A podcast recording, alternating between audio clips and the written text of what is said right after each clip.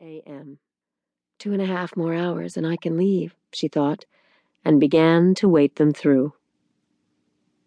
She'd had a cheeseburger and a lemonade when the bus made a rest stop around six o'clock the previous evening. Nothing since then, and she was hungry. She sat in the TV alcove until the hands of the big clock made it around to 4 a.m., then decided she better get a bite.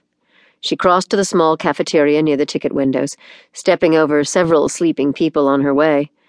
Many of them had their arms curled protectively around bulging, tape mended plastic garbage bags, and by the time Rosie got coffee and juice and a bowl of Special K, she understood that she had been needlessly worried about being kicked out by the cops. These sleepers weren't through travelers. They were homeless people camping out in the bus terminal. Rosie felt sorry for them but she also felt perversely comforted. It was good to know that there would be a place for her tomorrow night, if she really needed one. And if he comes here to this city, where do you think he'll check first? What do you think will be his very first stop? Well, that was silly. He wasn't going to find her. There was absolutely no way he could find her. But the thought still sent a cold finger up her back, tracing the curve of her spine. The food made her feel better, stronger, and more awake. When she had finished, lingering over her coffee until she saw the Chicano busboy looking at her with unconcealed impatience, she started slowly back to the TV alcove. On the way, she caught sight of a blue and white circle over a booth near the rental car kiosks. The words bending their way around the circle's blue outer stripe were Traveler's Aid. And Rosie thought, not without a twinkle of humor, that if there had ever been a traveler in the history of the world who needed aid, it was her. She took a step toward the lighted circle. There was a man sitting inside the booth under it, she saw, a middle aged guy with thinning hair and horn rimmed glasses. He was reading a newspaper. She took another step in his direction, then stopped again. She wasn't really going over there, was she? What in God's name would she tell him? That she had left her husband? That she had gone with nothing but her purse, his ATM card, and the clothes she stood up in?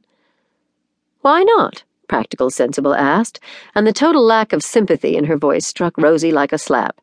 If you had the guts to leave him in the first place, don't you have the guts to own up to it?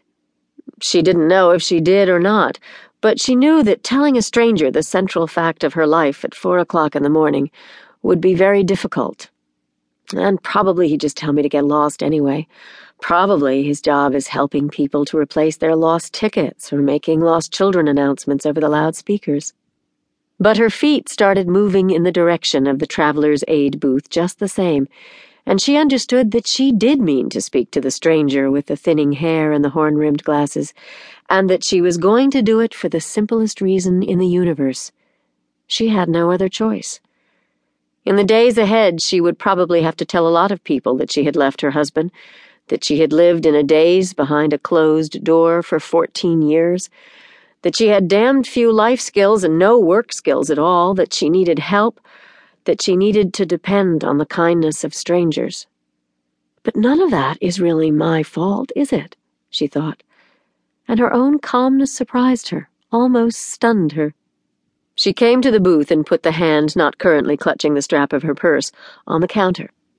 She looked hopefully and fearfully down at the bent head of the man in the horn rimmed glasses, looking at his brown freckled skull through the strands of hair laid across it in neat, thin rows. She waited for him to look up, but he was absorbed in his paper, which was written in a foreign language that looked like either Greek or Russian. He carefully turned a page and frowned at a picture of two soccer players tussling over a ball.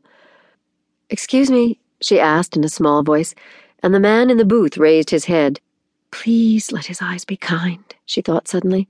Even if he can't do anything, please let his eyes be kind. And let them see me, me, the real person who is standing here with nothing but the strap of this Kmart purse to hold on to. And she saw his eyes were kind, weak and swimmy behind the thick lenses of his glasses, but kind. I'm sorry, but can you help me? she asked.